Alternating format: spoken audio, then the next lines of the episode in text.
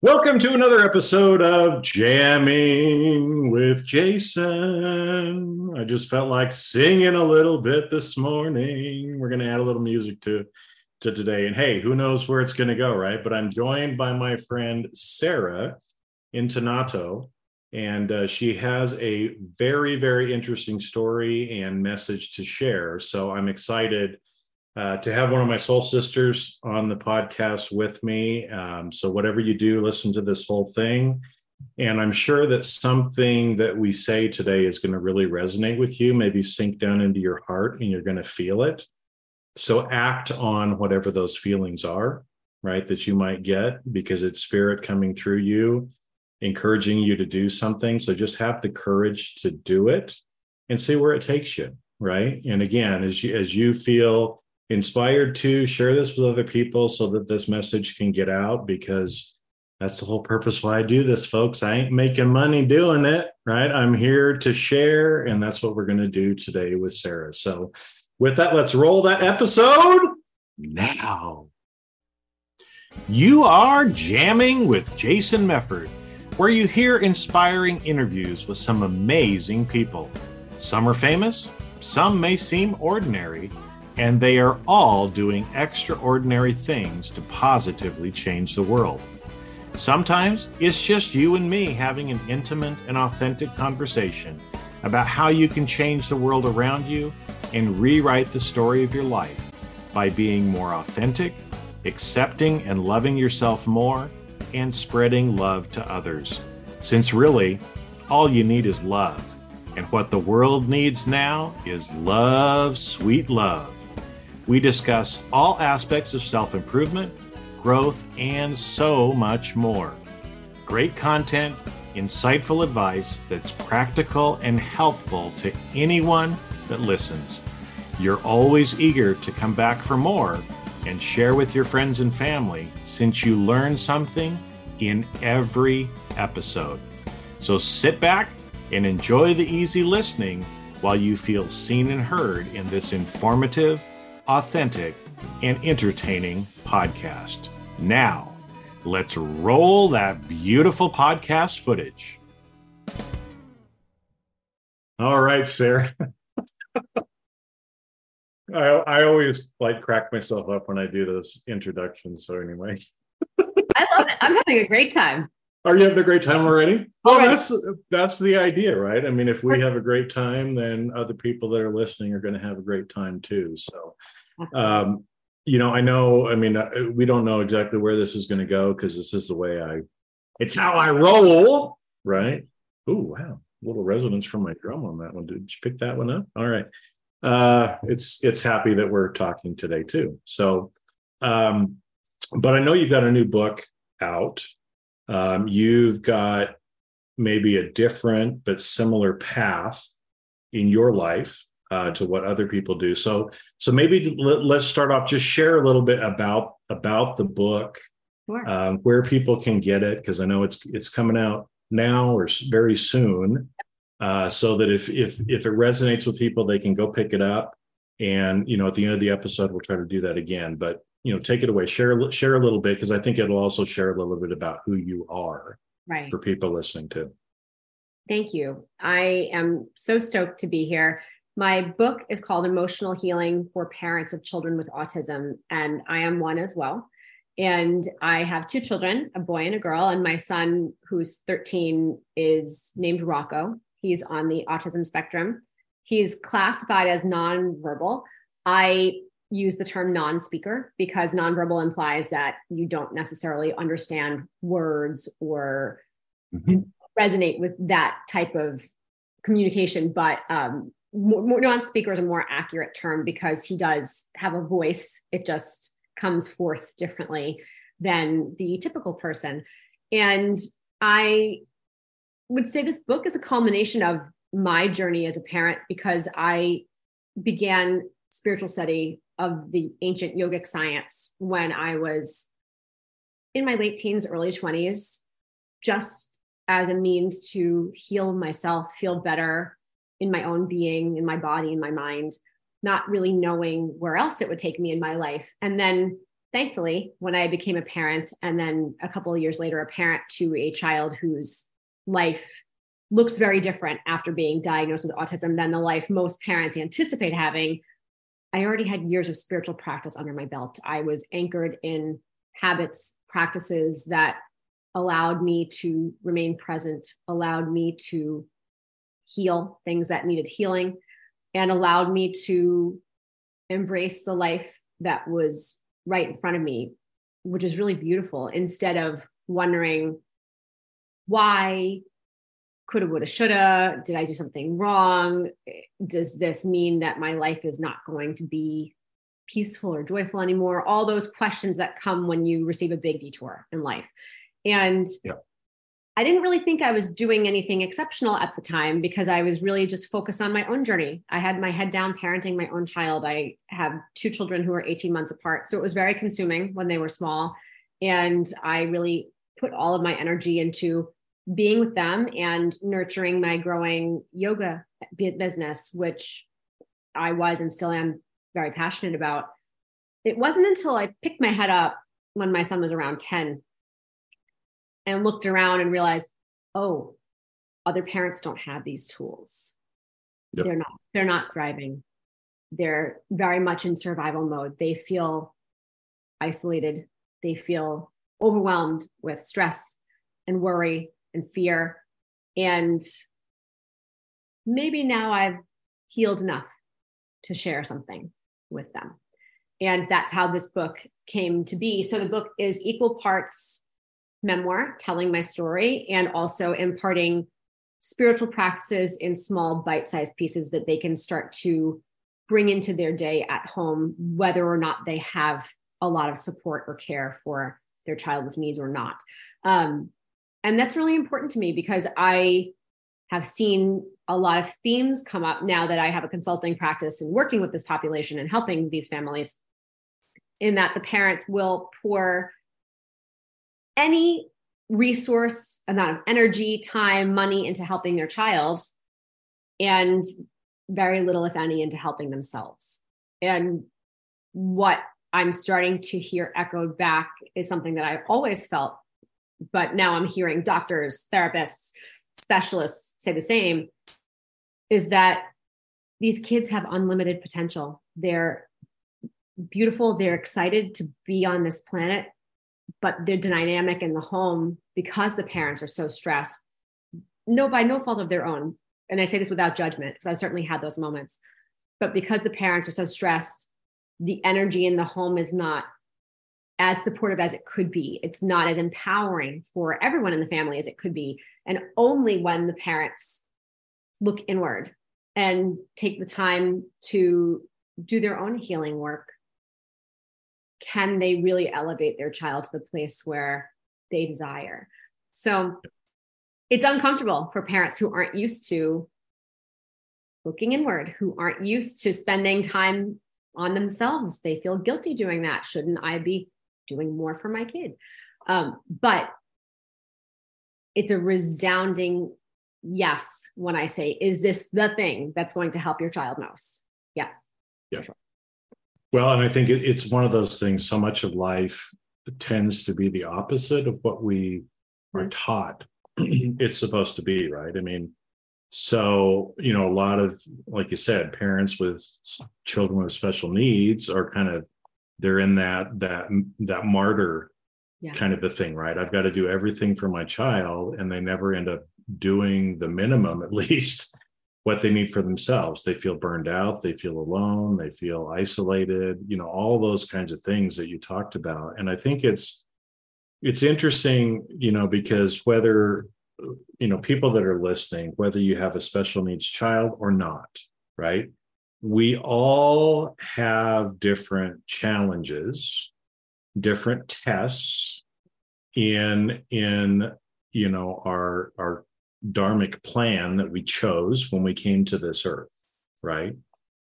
And i think you know kind of what what you made mention to of well did i do something wrong right? And and i remember you know there's there's a there's a part in the new testament um you know where where Jesus is talking to somebody, and I think I think a, a, a child with the special needs kind of came forward. They saw they saw it, and the people that were around him said, "Well, is that because of the sins of the parent or because of the sins of the child?" And he's kind of like, uh, "What?"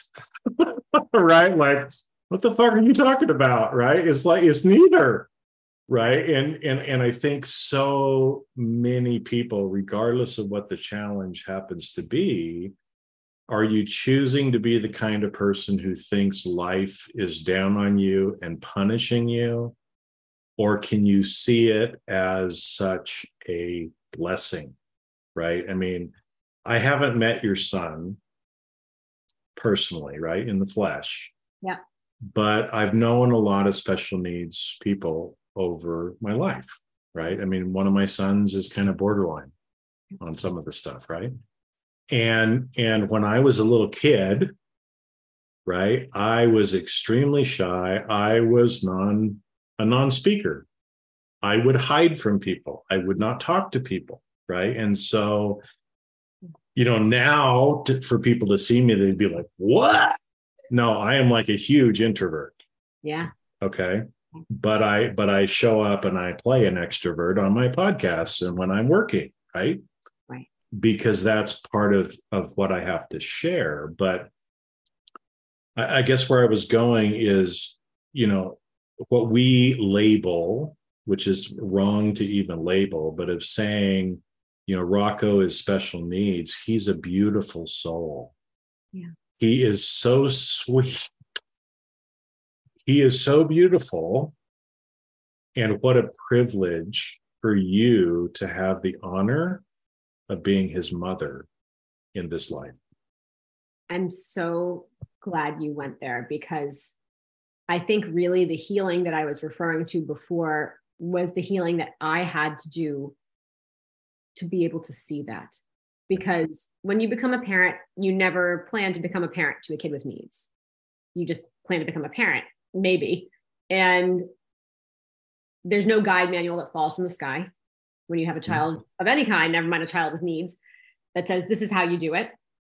And I think growing up in a very achievement based households with one, I have wonderful parents, by the way, but they were really committed to giving me a better life than they had. And they made that clear that that was a goal of theirs. And I put a lot of self imposed pressure on my own being to really live like that. And and um I think my need you and me both. Right? You and me yeah. both. Right. I always yeah. say I'm a recovered perfectionist. That's why I mm-hmm. needed the yoga to begin with to help me untangle the anxiety and the stress and all the self hatred that I was putting on myself for not being good enough in any particular way.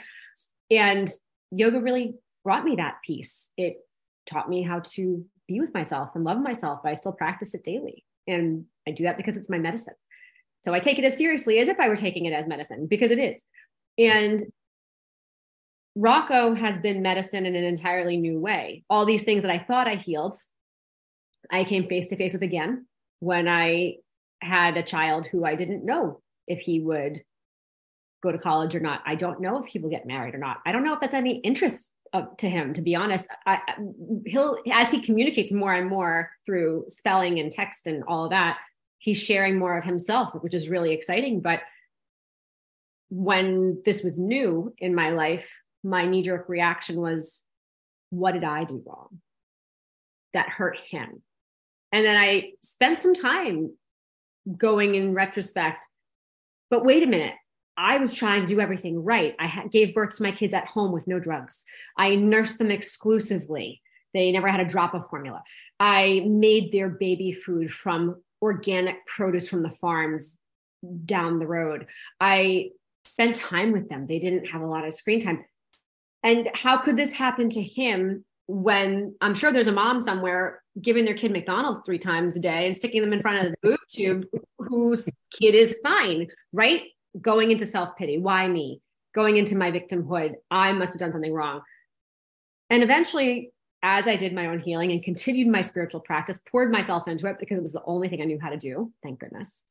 Um, realized, oh, there's nothing wrong here. In fact, this is exactly the way it's supposed to be. And what a gift to my life that I get to see it through a lens that's so different, that I have the honor of needing to be present because I have this being here who requires that of me. I can't be checked out when I'm with him. I can't be scrolling social media and spending time with him. Like it, it just does not work. And what a gift that my life requires me to be this present so that I can experience this level of joy. And I'll never forget, I knew my husband and I had come a long way with this when last year it was snowing and winter freezing here in Montauk. So there's not a lot to do in the Hamptons when it's cold out. so we threw Rocco, I threw him in the car with my daughter and three of her friends to take them to the bowling alley and the video arcade just to get out of the house for a while. And he's sitting in the front seat with me, you know, happy as can be. And the girls in the back are, they're so good, all these kids, but they're teenage girls. They're loud, you know, they're singing songs out of tune. They're it's like the noise level just goes way, way up when you have preteen girls in the car. And Rocco's just there, this and that, happy, content, the present, loving life. And then we get home, you know, I hand off to my husband. He drives some of the girls home. And he comes back. He's like, oh, these neurotypical kids are nowhere near as pure or as special as my beautiful Rocco is. And we had a laugh about it. Like, isn't that amazing how we see the gifts of him now and how in some ways he's easier than a typical a neurotypical person in some ways mm-hmm. he's more pure and more joyful and, and in some ways it is more challenging just in the day-to-day stuff but we weren't able to see that in the beginning before we did our healing work when we were personalizing it or wondering what we did wrong. And and it's just an immense gift to go through life with what you know what i can describe as just this intensely spiritual perceptive being who is my child. And you know we always half jokingly half jokingly i know aliens were in the news in the last week or something like that um, oh, you want to go there on the podcast? Well, well, I, was going to say my husband always joke if the mothership lands in the backyard to pick Rocco up and bring him back to wherever he came from, like we wouldn't be surprised at all, and would be totally down because like yeah. he's here to teach us something, not the other way around. And uh-huh. I always, it, it honestly really helps me when I have to do the parenting things that really involve the non spiritual world or people, like the school meetings or the things with other people who don't see his gifts or you know the structures that are commonplace in society for people with needs that are not really supportive of them but they exist. And and you can take that really personally if you aren't grounded in your spirituality. You can be upset by those people and those things but instead i remind myself like he's from another realm anyway like eh, they don't need to get it. It's okay. Yeah i i get it. We have this connection and i see his gifts and my job as his parent is to help him show the world his gifts and do the work he's here to do whatever that looks like. And i can only do that if i am my best and grounded in who i am and centered. And that's really what i'm about. That's really what this book is about. And it's not about being a parent to control my kid's journey or have him measure up to these standards in life that may or may not matter, but to make sure that he's here to be the best version of himself with whatever that's meant to be during his purpose on this planet. Yeah, and I think it's there were several things in there where I'd kind of like to go that you just had kind of brought out.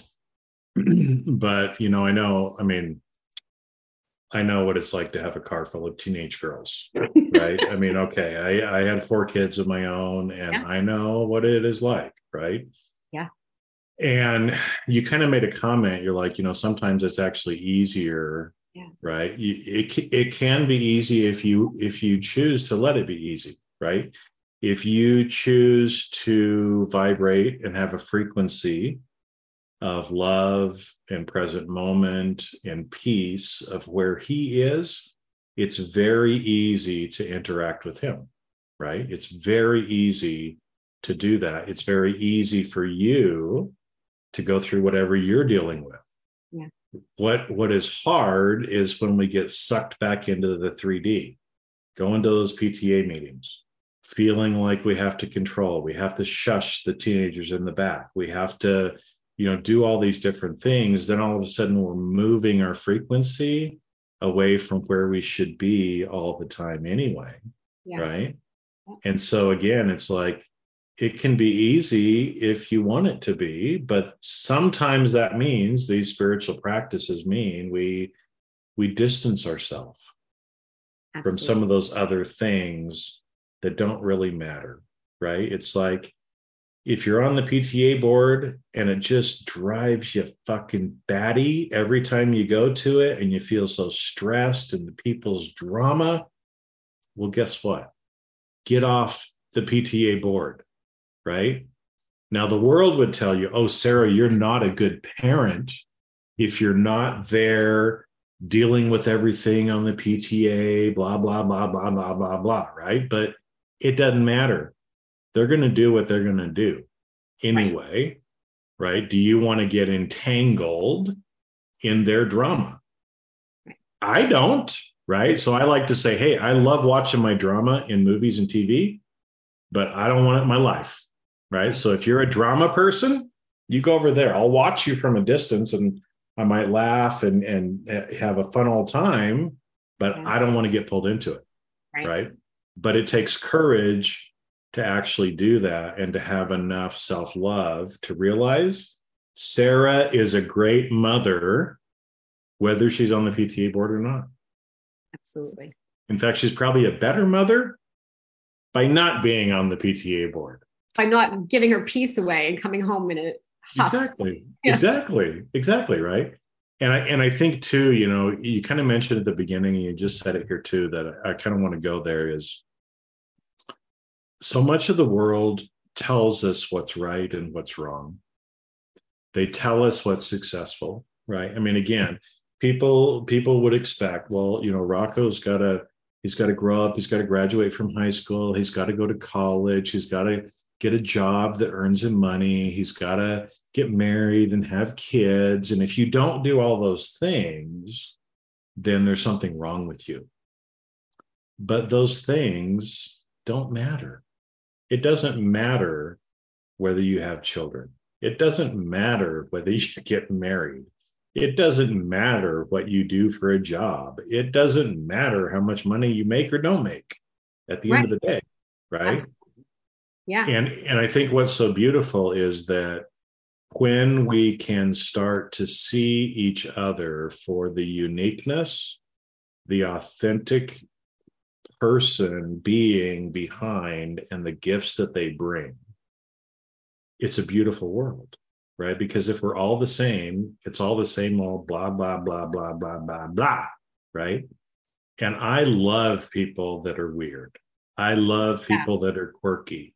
Can you, you come know, to montauk? Because we're all here. I know well some of us are over here too right? You know it's like yeah. it's like when i when you know when you cut your hair i'm like you go girl right? I've got this crazy thing on my chin right? It looks it looks ridiculous. And my brother and my dad make fun of me. What's the little billy goat doing? You know kind of thing. And it's like fuck you right? I mean i don't say that to their face but it's like it's i can have facial hair if i want to. I can be different if i want to. Right. And i think especially with um, because of my professional background i knew about temple grandin as well, which I'm sure, you know, again, you're very familiar with her. And I just love her. You know, she she rubs people wrong a lot of times because she just says the truth. She just speaks her mind. And I love I love the message that she's given and and the things that she has done for this world that a lot of people don't even realize. Yeah you know with with her involvement in the cattle industry because again one of my one of my companies we were in the cattle industry. We knew her uh, you know and and tried to start slaughtering more humanely in some of the ways that she was she she was talking about. But i remember I, I think it was one of the ted talks or something that she she gave where she really impassioned and i'm came out and said you know when the world can finally accept people who are different and see the gifts that we bring, right? This world can be such a better place right? Because because other people like her like your son like other people they see the world differently. 100% and and when they share when they when they come up with some of these ideas i mean it's beautiful it's beautiful and it makes the it makes the world such a better place. And it's like I, i'm tired of people putting people who are different in boxes and telling them that there's something wrong with them right? We need we need to embrace and hug everybody and love everybody for who they are. Allow everybody to do their art the way that they do it. You might not like it. Right. That's fine. Somebody else loves it right? I mean imagine imagine if all the music in the world was the same. Oh it'd be so was, boring. It would be so boring wouldn't it? So boring. Right? yes. And to speak to what you're saying we have to remember that many societal systems, structures, including the way schools work, even special ed classes and things like that, were created in a way that neurotypical people can understand and get down with. So even mm-hmm. though they do their best, I believe, I really do believe they do their best to support individuals with needs, it may or may not work for you and your family, you may have to be bold and say, This does or does not work for me. I need to change this. I need you to work with me. That's not my kid. It might work for every other kid here, but not mine. And that's where doing your inner work is really powerful and important. But also, I remember there was one day a few years ago, you and I share a spiritual path in common. And so we both know the power of dreams and dream time. And and I was on the newer end of working with dreams and at this time. And I'd had a day that felt intense in the parenting world. And I'd had to deal with a lot of external people and opinions and things, and probably involved a lot of advocating for my kid. And that takes a lot of energy. And as I was getting to bed at night, I was tired and I was wondering, you know, I, do I believe what they're saying? It doesn't really resonate with me. I don't know. Like, I'm just going to go to bed and, you know, tomorrow will be a new day and I'll have more clarity. I never have clarity when I'm tired. And so I went to sleep and I woke up and did my meditation. By the time I got around to checking my phone, I had text messages from three different people, all saying something similar. It said, Hey, yesterday I had a really difficult day. I went to bed. Rocco came to me in dream time, healed me. I woke up. I felt better. Tell him I said hi in the real world what we think is the real world, you know, and thank you and thank you. And three different people in one day. And I remember thinking, who's to say that the work he's doing now, mm-hmm. healing people in a way that maybe others don't understand, is not more important on this planet than being the president of the United States. You know, for example, what if the work he's doing is so powerful, even if people don't understand it? Am I willing to hold that vision? What if my role here is just to support him and taking excellent care of himself so that he's available to do that type of energetic healing? And the more people I speak to who have a spiritual path, the more I realize, like, oh, yeah, this is part of the reason why he's here. I remember when I was pregnant, my husband and I thought, you know, what's our first child going to be like? We have no idea. He's going to be, he or she's going to be their own person. And what are they going to be like? And we both said, well, we don't know, but I hope we have one that changes the world. Hmm. Exactly what we got. Well, and uh, I mean, I'm sitting here smiling for people that are watching the video as you're as you're saying that because I'm getting older, right? And um, I don't believe most of the shit that I was taught right. anymore.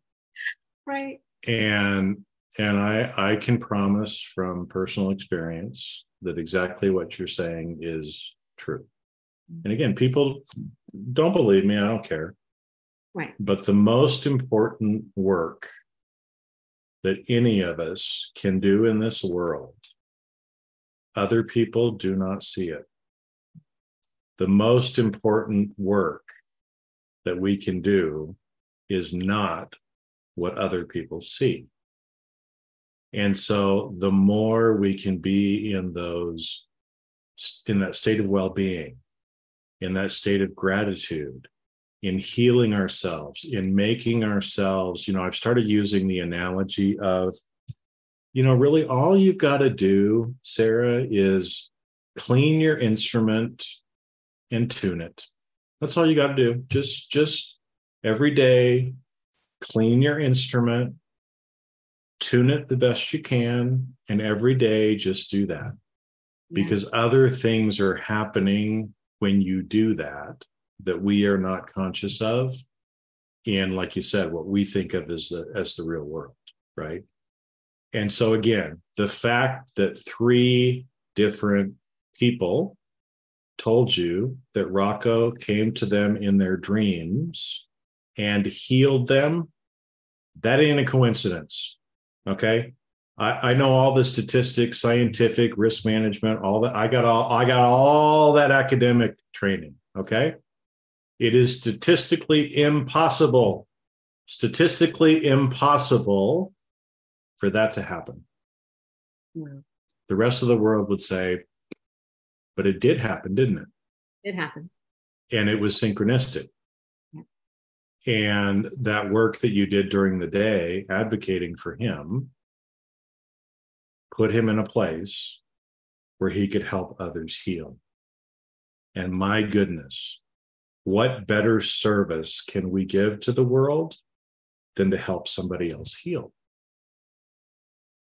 This is so important.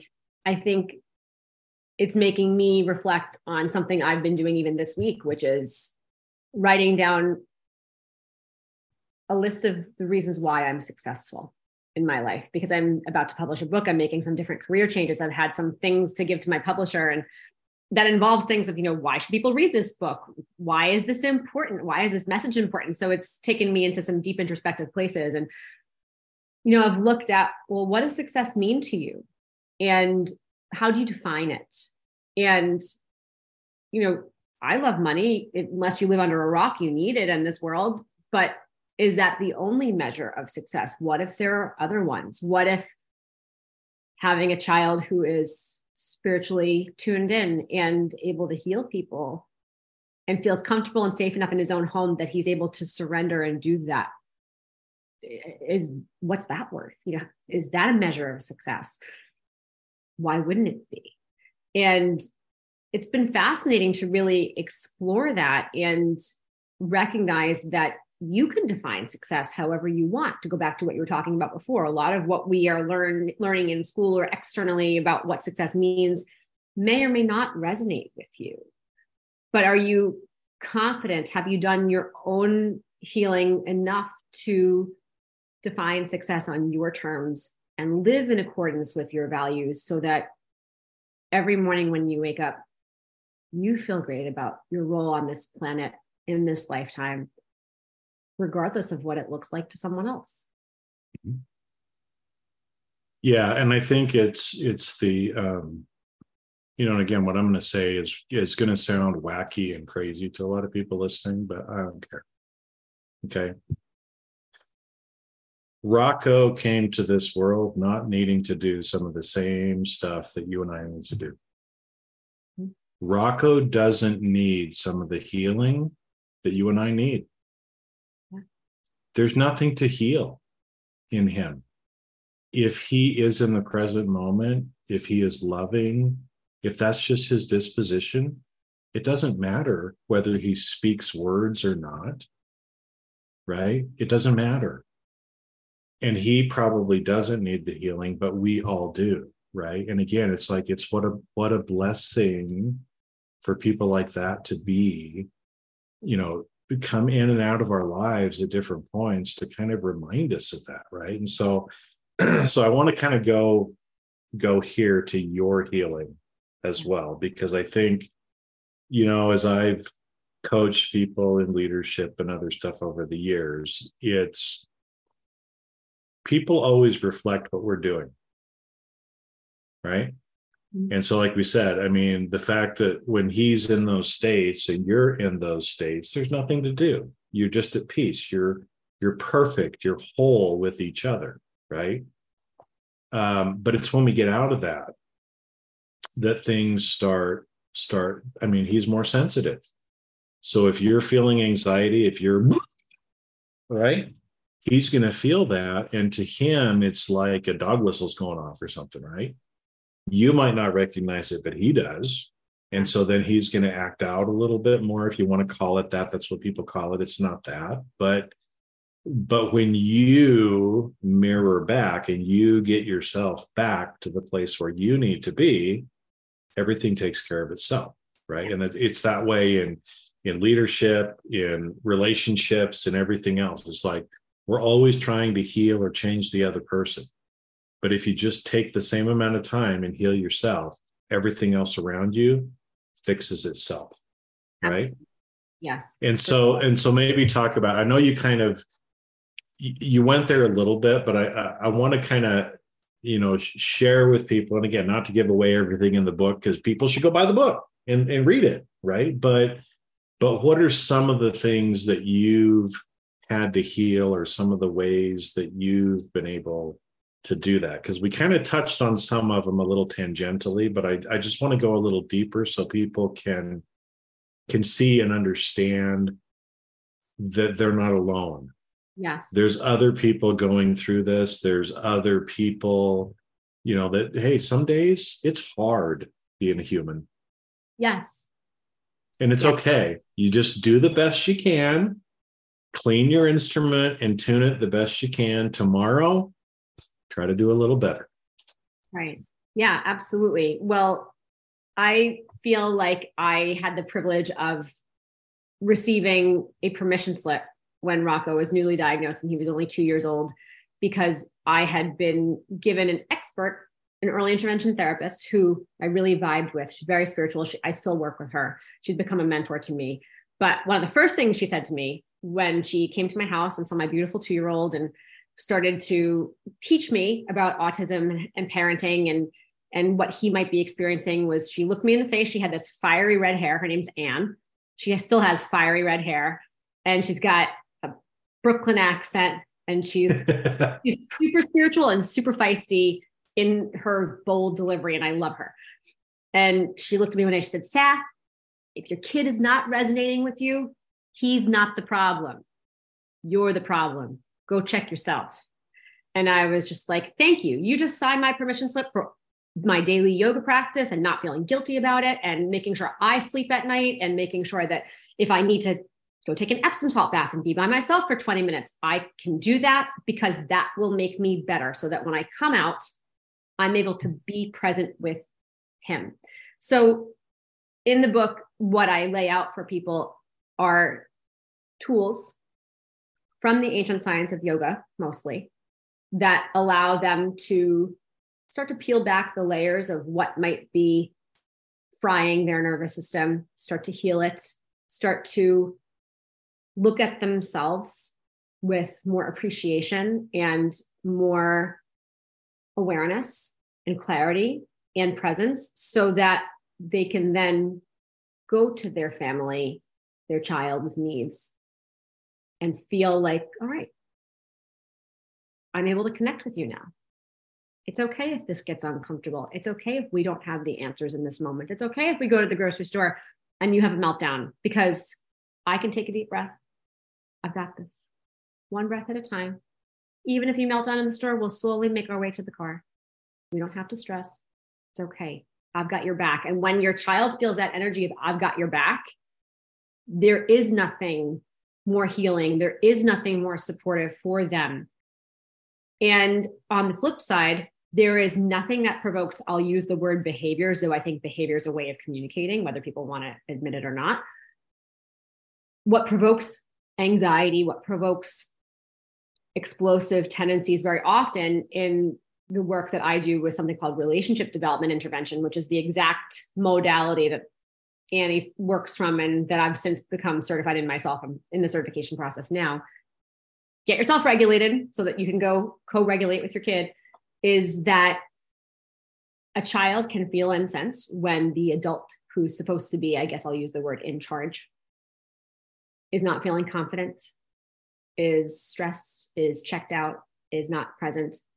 And it's that feeling that makes them feel nervous and afraid because they think, well, I'm I'm not qualified to be the guide here. I'm just a kid. So that's very often when you start to see more challenging tendencies from a child because they can feel that the adult in their life is not confident. And I often see parents who love their children incredibly, but are giving their power away and handing their child off to all the therapists or the experts because they deep down believe I'm not an expert in autism or ADHD or needs or of any kind. I don't have the master's degree or the PhD in that. I am not good enough to help my kids. So I'm just going to hand them off to these experts who know what they're doing. And really, all the parent needs to do is ground and center themselves enough to be that guide, that leader in that particular moment with whatever you're doing, whether it's reading a book together or putting some apples in your grocery cart that's what your child wants. They're craving connection with you. And when I asked my mentor, Annie, this question, I was blown away by her answer. And what I asked her was, you know, Annie, you're in your 60s now. You've been working with individuals with needs, autism predominantly, for 30 years.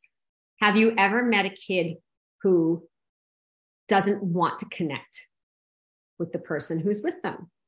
Because often you read about autism and it says oh these kids want to isolate. They're not interested in relationship. They don't want to join in activities or whatnot. And her answer blew me away and also didn't surprise me at all. She said not once in 30 years have i met a kid who didn't want to connect at the very least with his or her parent or teacher who the closest person in their life. They didn't know how they couldn't initiate that connection. But when the parent was able to step in and be that strong guide, that leader, and throw them the olive branch, they grabbed, they wanted that connection. But for the parents who weren't confident, they took it personally and kept thinking, well, my kid doesn't want to connect with me. We can't bond. We can't grow together. We can't enjoy or have peace in our home because we're not connected. And I've never forgotten that. That conversation was years ago, and I've never forgotten that. And it's such a powerful reminder for me in my work and with this book of your work as a parent might be getting yourself in a state so that you're ready to connect. Maybe it's not doing all the things right. Maybe it's not signing your kid up for all the things that people say they're supposed to do on the news. Maybe it's not, you know, getting them perfect scores in school. Maybe your work as a parent is to invest your time and energy getting yourself into that place that is so grounded, so healed, so present that if you're washing dishes with your kid, if you're helping them de escalate when they've been in a meltdown, that time is so quality it becomes special, no matter how unglamorous the activity is. And that's really what I want people to take away as they go and explore this book because a lot of life is boring and unglamorous or messy. A lot of parenting is messy, even if you have neurotypical kids. Human mm-hmm. relationship can be messy. So, how can you make it joyful even amidst the mess? Is what I think the juicy part of this work is really about. Well, and I think it's interesting too, right? Because I mean, again, some of the people listening are going to have special needs children. They're going to totally get it. Right. Other people are going to be like, well, that's great for Sara. But, you know, I just want to to recap and summarize for some of you that think that what she just said doesn't apply to you. Okay. And I'm going to, I'm going to do a little tough love for you, people. But this is true with any of our relationships. And there is a thing called sympathetic resonance in sound, right? If I hit a tuning fork at a certain frequency, other things around that tuning fork will start to try to resonate at that same thing. So, for example, if I had two tuning forks in my hand and I hit one of them, they're the same frequency. And I just, I hit the one and I just set it here. The other one will start vibrating at that same frequency. And so this happens in our personal relationships as well, right? Whether it's with a child, whether it's with a, a, lover or a partner or a brother or a sister or a father or a mother, it doesn't matter. And you you will have people have meltdowns and tantrums in the store of your life if you are not vibrating at the right frequency. Now, some people, you don't want to vibrate like they do. Okay. I told you, I don't like drama. People who gossip, people who are into their own shit and and try to play drama and try to stir the pot and get other people to feel that way. Sorry. Boundary right? You won't even notice it but all of a sudden i'm not there. Poof i'm gone right? I'm not going to mix with that right? You mix with it you get wet with it right and you know with somebody like rocco he's almost always at that state of peace right and so if he's having a meltdown, it's because the people around him have moved out of his frequency. Right.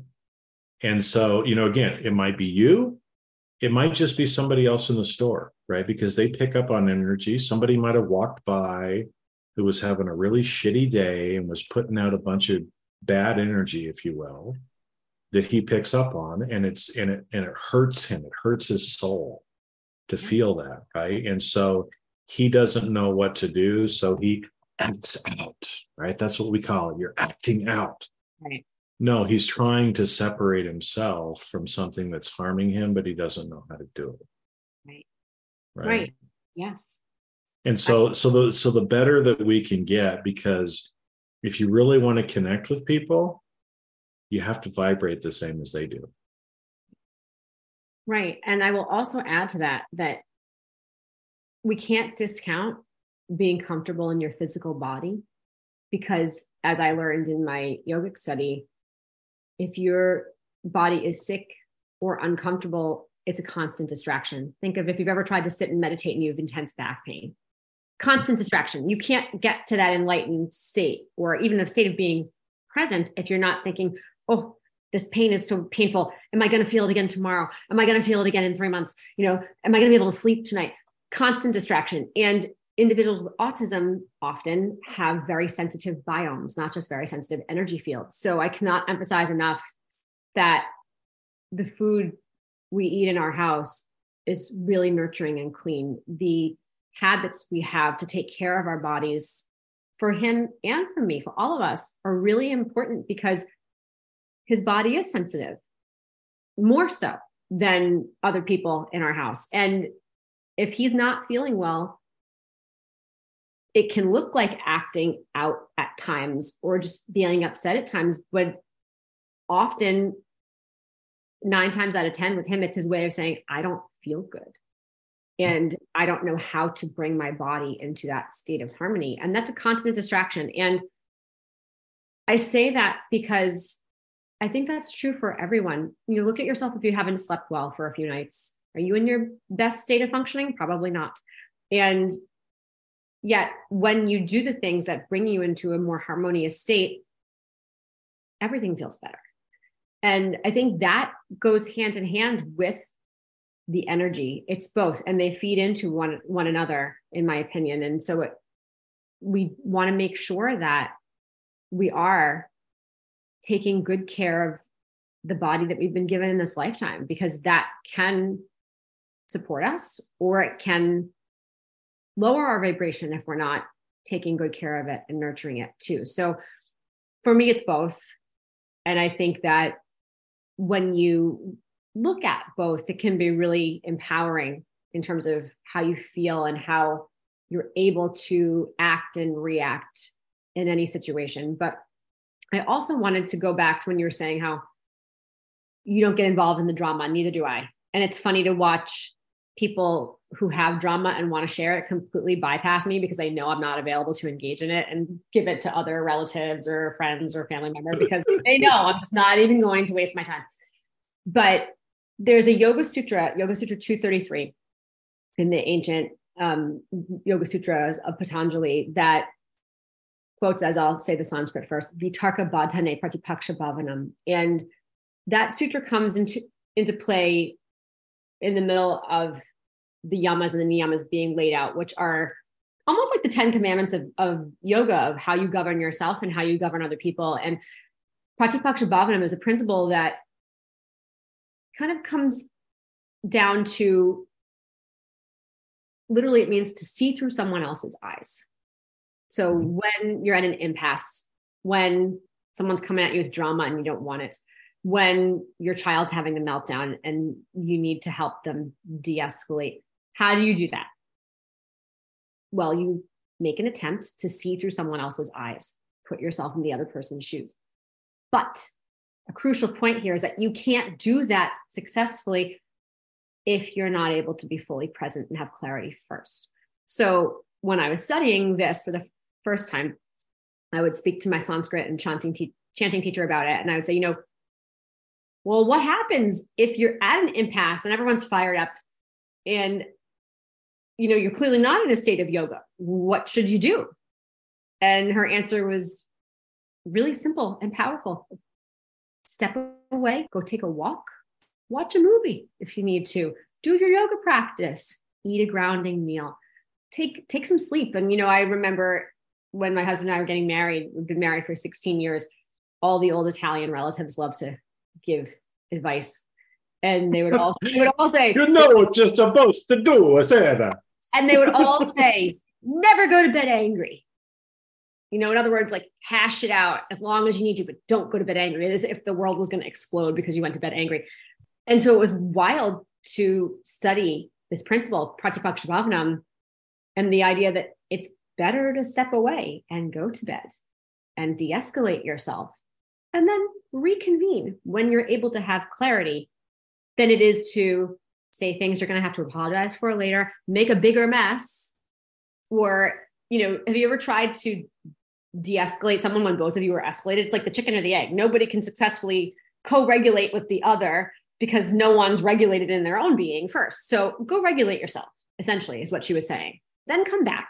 And then, even if you do not res- get to a resolution with whatever you're dealing with, you will feel more at peace within yourself because you've been able to see through the other person's eyes.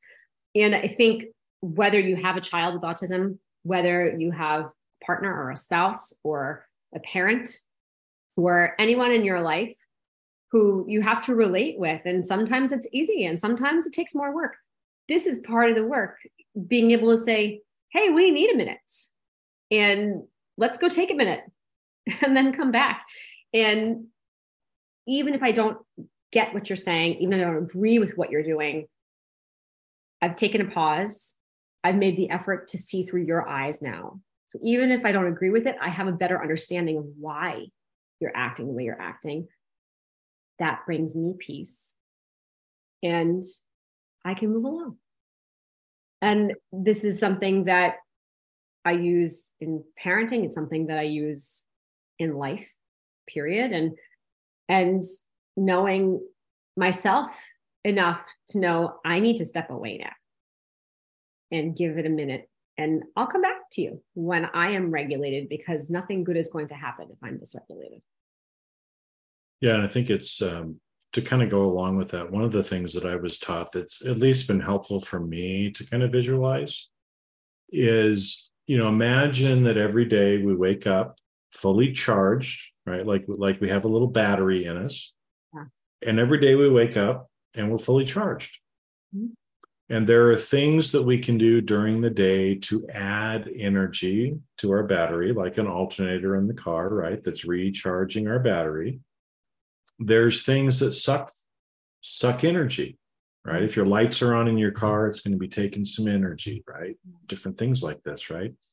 and and so like you said when you when you get into it with somebody and you start escalating or you get you start getting entangled in somebody's drama okay, or you start feeling shame or a lot of these different things just really suck your battery quick right and the problem for most of this and i've been guilty of this and, um, until i've been placing more awareness on it is sometimes we let our battery get down to like flashing light, like, holy shit, you're going to die if you don't plug yourself back in, right?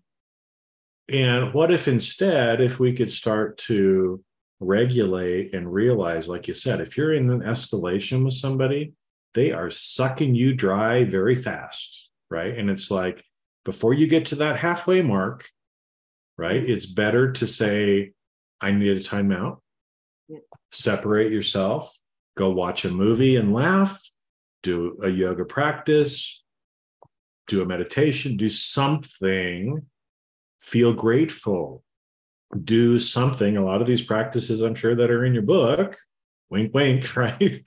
to help recharge your battery, right? So that you can do it. I mean, I've I've told my my partners and wives, you know, it's like, don't come to me at eight or nine o'clock at night same. And and, and want to have a deep conversation.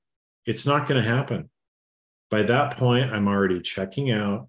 I'm already tired. I'm doing what I can to prepare myself for for bed. I will not have a deep conversation with you at that time.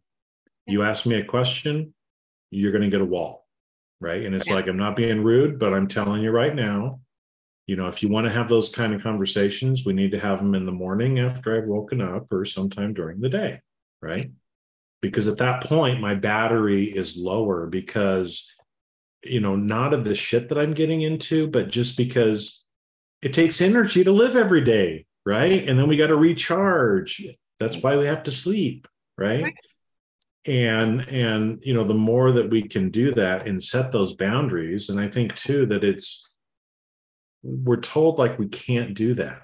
I mean, like you said, you know, your in-laws and other people in the family are telling you don't go to bed mad.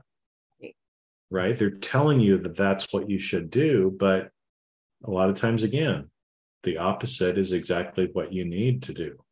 Yeah. Right? Because yeah. fighting it out is just going to get both of you down to a blinking light. Somebody's going to say something that you can't take back. Right. And the cleanup work is much more time and energy consuming than it is to just well and i think i think it's it's okay for people to know right? And again i know this is one of the things you're sharing with parents like you of it's okay to have the boundaries. Yeah. it's, it's okay to do the timeout. It's okay to go have the epsom salt bath right? Yeah. Um, it's okay to do these things because we all need it right? And we're all here for each other right? You know again i mean single parenting is is more difficult but again there's other people in in your life who can probably help out you know where it's like you've got a neighbor or a friend or somebody and it's like look i just need 20 minutes. Right. I just need to go lay my head down for 20 minutes. You know can you come over and just you know sit with with my kid for 30 minutes? Sure. Right? Um, but it's okay to ask for what we need absolutely. I have a boundary that i love which is i don't text about big life things. You can call me or we can have a face-to-face conversation. I'm happy to text about you know my husband like don't forget to pick the kids up at seven or you know can you grab this at the store on the way home? But if real life things need to be discussed I put a boundary up, reminder, love you. I'm available if you want to talk about this face to face. I'm not available to text about it. It wastes my time. It takes a lot longer. It drains my energy. I don't know exactly what you mean or the tone that you have. It's confusing. I don't do it. And I'm sorry if that's inconvenient for you. And I say this to a lot of people in my life. And it requires sometimes people to pick up the phone or it requires them to admit that they're not, it's not that important and they're looking for drama. They can go somewhere else one or the other. But but let them know if it is important to you. I'm glad to make the time.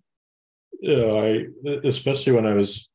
I'm laughing because I, I kind of set a boundary like that when I was in the corporate world too, and I still do it even even now is when somebody will send me an email or a text or something like that that i usually just wait yeah.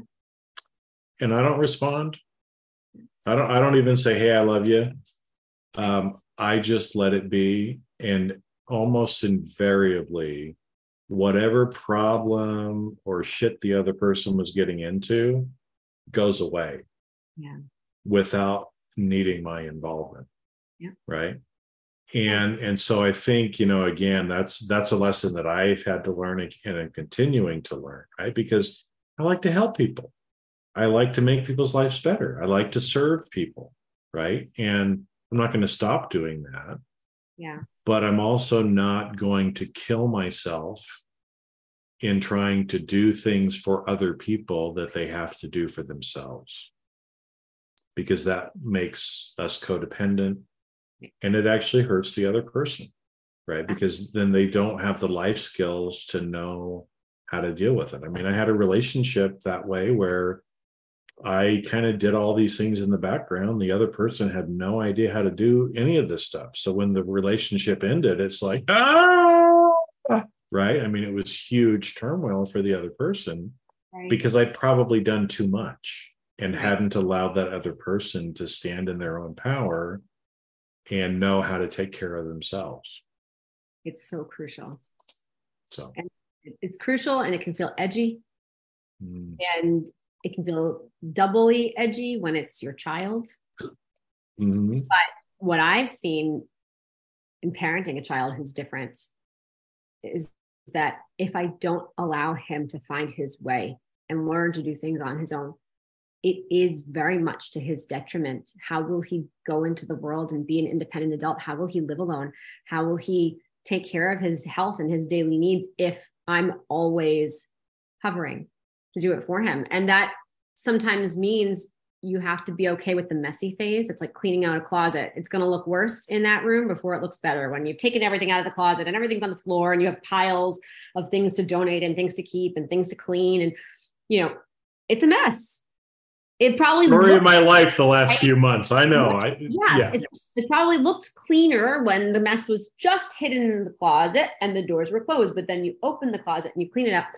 And for me, parenting, that looks like okay. So my child's a 13 now. He needs to learn how to do his own laundry. It might take twice as long as it does if I were to step in and do it for him.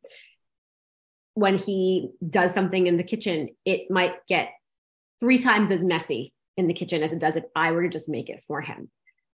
There's an inconvenience in that it takes more time, it can take more energy, but the trade off is that he's becoming empowered in his own being. And these are small, safe examples. But if you don't start practicing that in the small, safe ways, how are you ever going to do it in the big ways when you have to tell someone, this is yours? Go with it. You're going to learn something really powerful here. I can't do that learning for you. So practicing it in those small ways is really crucial. Well, and and and practicing it in those small ways is also for you. Right? Because it it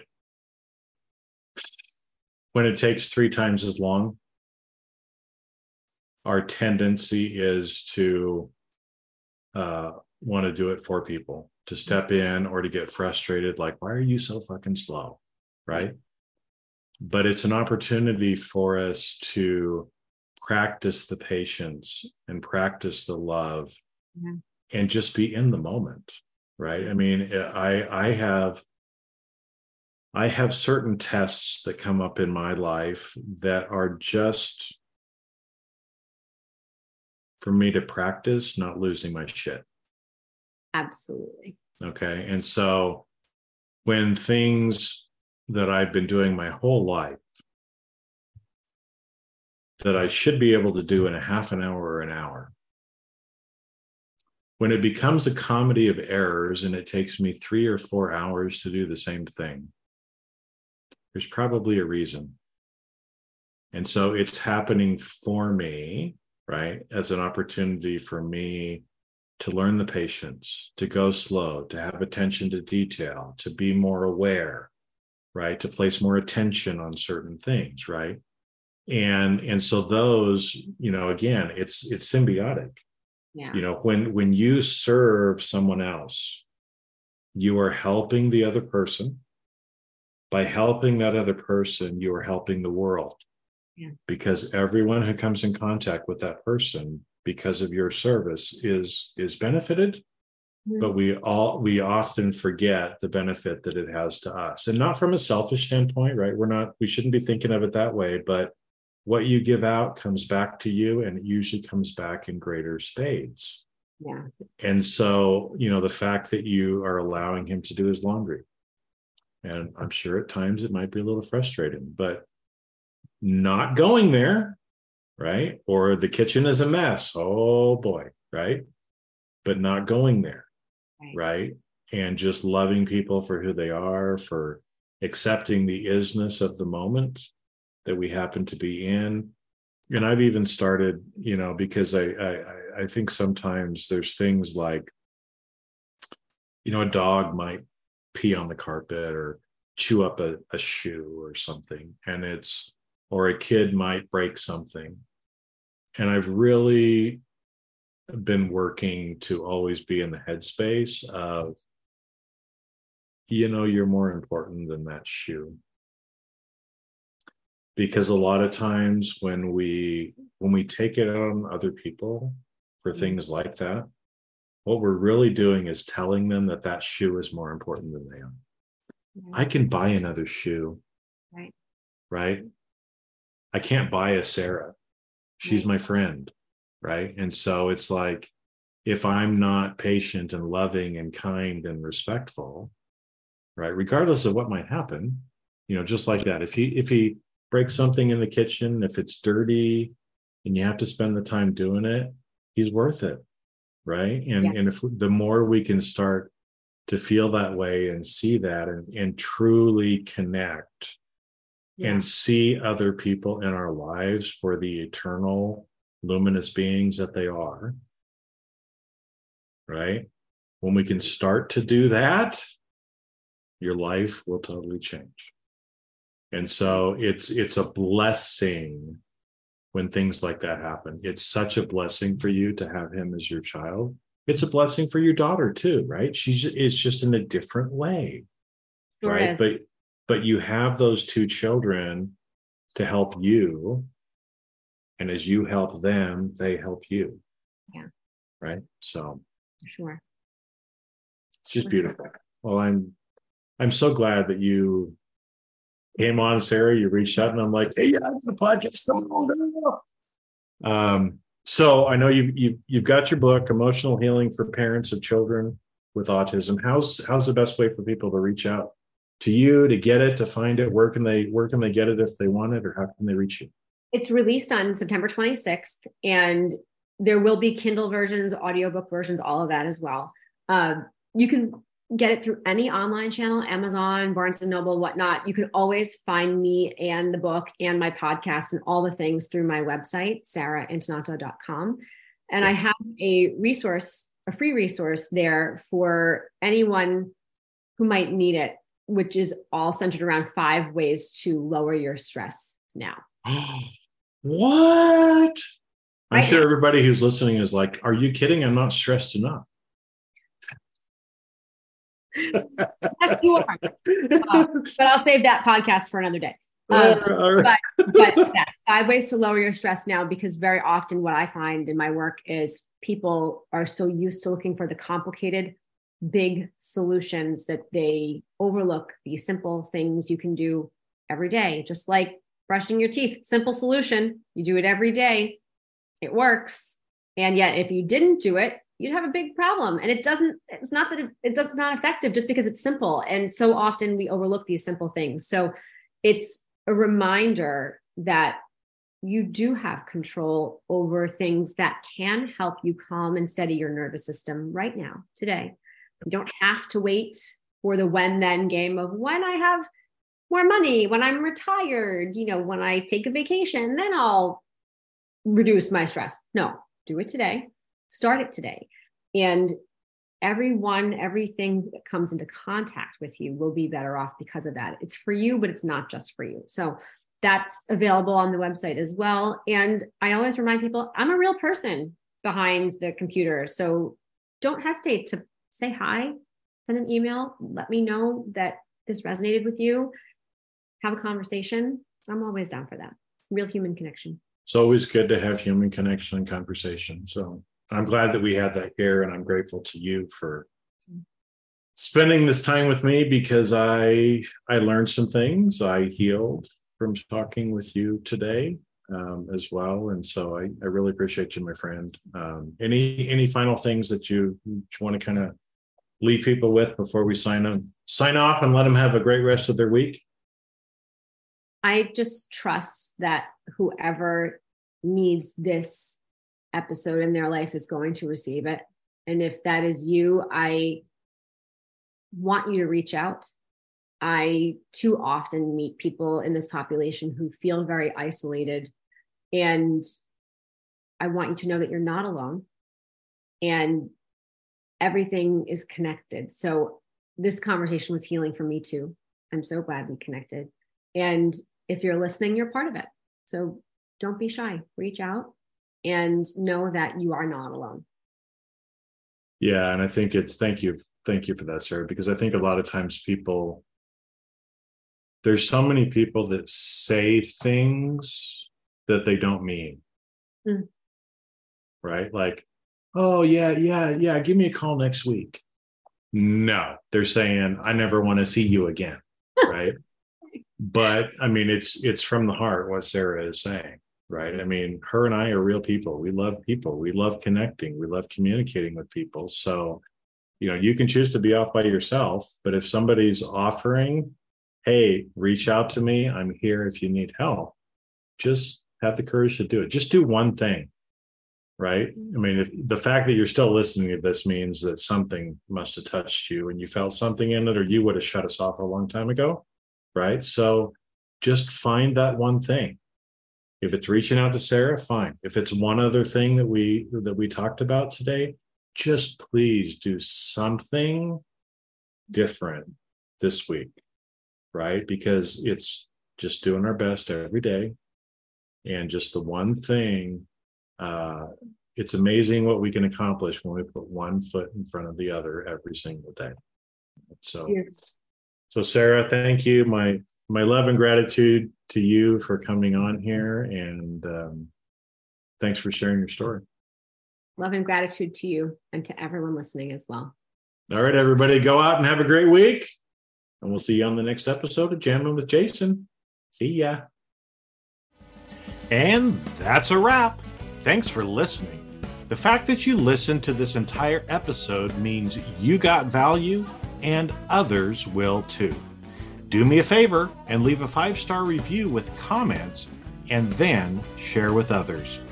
You can also check out all of my videos on my YouTube channel and my website, jasonmefford.com. This podcast is primarily for education and commentary and does not represent professional advice.